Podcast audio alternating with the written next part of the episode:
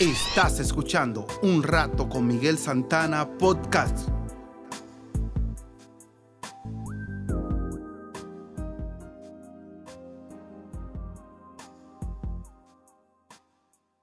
Gracias por sintonizar.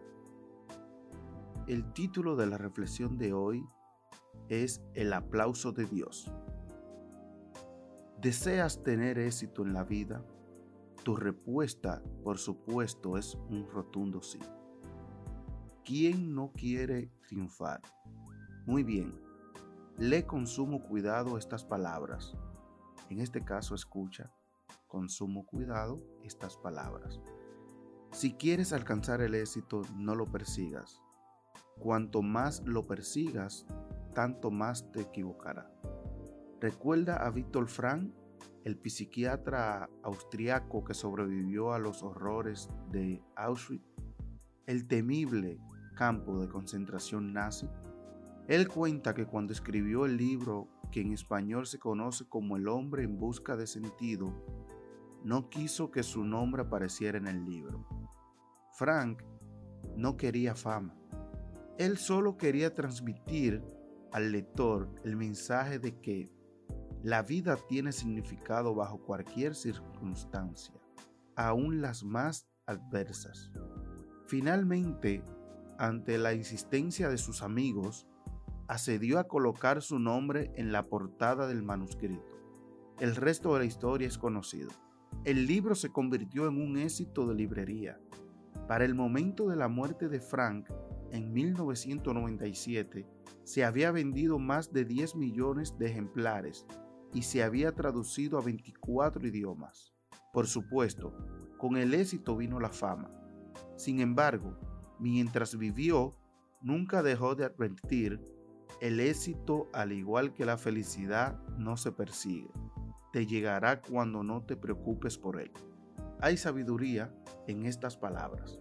Alguien expresó la misma idea de otra manera. El éxito es un viaje, no un destino y la felicidad se encuentra en el transcurso del viaje.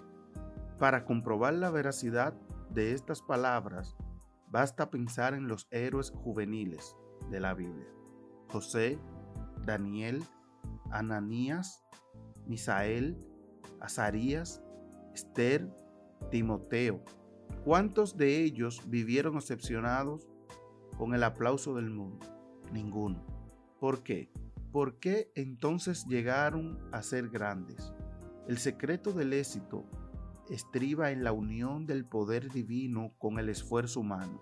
Patriarcas y profetas. P485.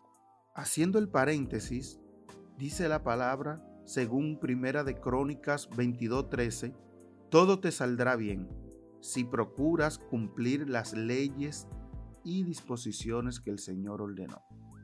Continuando con el escrito, dice, no busques el aplauso humano, no esperes una felicitación por cada trabajo bien hecho. Haz cada día lo mejor que puedas, con la ayuda de Dios y para su gloria. Entonces el aplauso se oirá en el cielo. Capacítame, Señor, para hacer hoy lo mejor que pueda para la honra de tu nombre.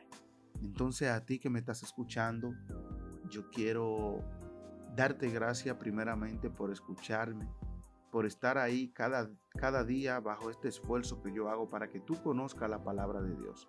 Vamos a inclinar el rostro y vamos a darle gracias mutuamente a Papá Dios, tú que estás escuchando. Inclina tu rostro. Padre Celestial que estás en los cielos, Señor Jesús, te damos gracias por este día, Padre amado.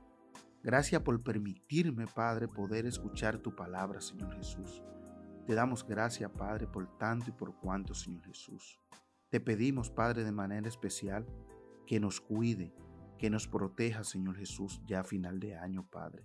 Te damos gracias en el poderoso nombre del Señor Jesús. Amén y amén.